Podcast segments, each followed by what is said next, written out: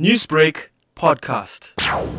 I think undeniably the UDF played quite a key and leading role in the struggle for human rights and democracy that one has democratic rights on the 27th of April 1994. The UDF was an, undeniably a massive organization bringing together over 500 organs of civil society throughout the country across race and gender. It was by far the biggest onslaught against the apartheid regime. So I think the launch of the UDF was indeed significant. It gave us the impetus to push the barriers against apartheid far more quicker. Speaking of the launch of the UDF, you were a Natal delegate at the 1983 launch. So how nostalgic has this been for you?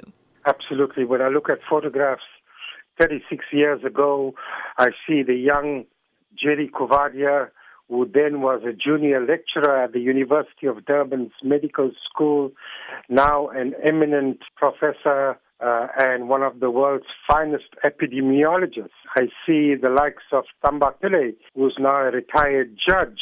I see Pravin Gordhan, a leading light in the formation of the United Democratic Front playing a key role, firstly, in the development of SARS, and secondly, his role as the Minister of Finance, and thirdly, and more importantly, his current role as the Minister of Public Enterprises. There are many South Africans of Indian origin that played key and leading roles in the UDF and post 1994 have undeniably made a remarkable contribution to the growth and development of our fledgling democracy. During the launch of the UDF, it was Reverend Frank Chikane who spoke of the day being a turning point in the struggle for freedom.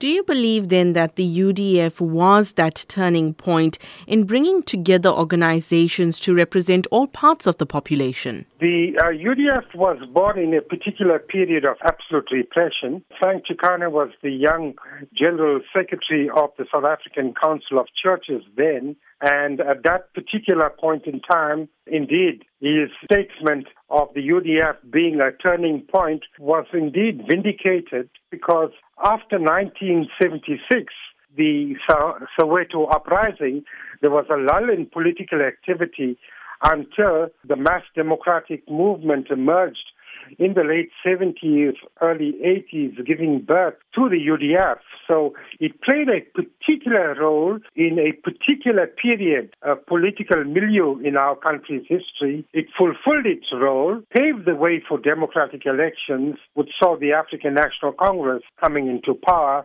which was essentially a victory for the voiceless and disenfranchised people in our country.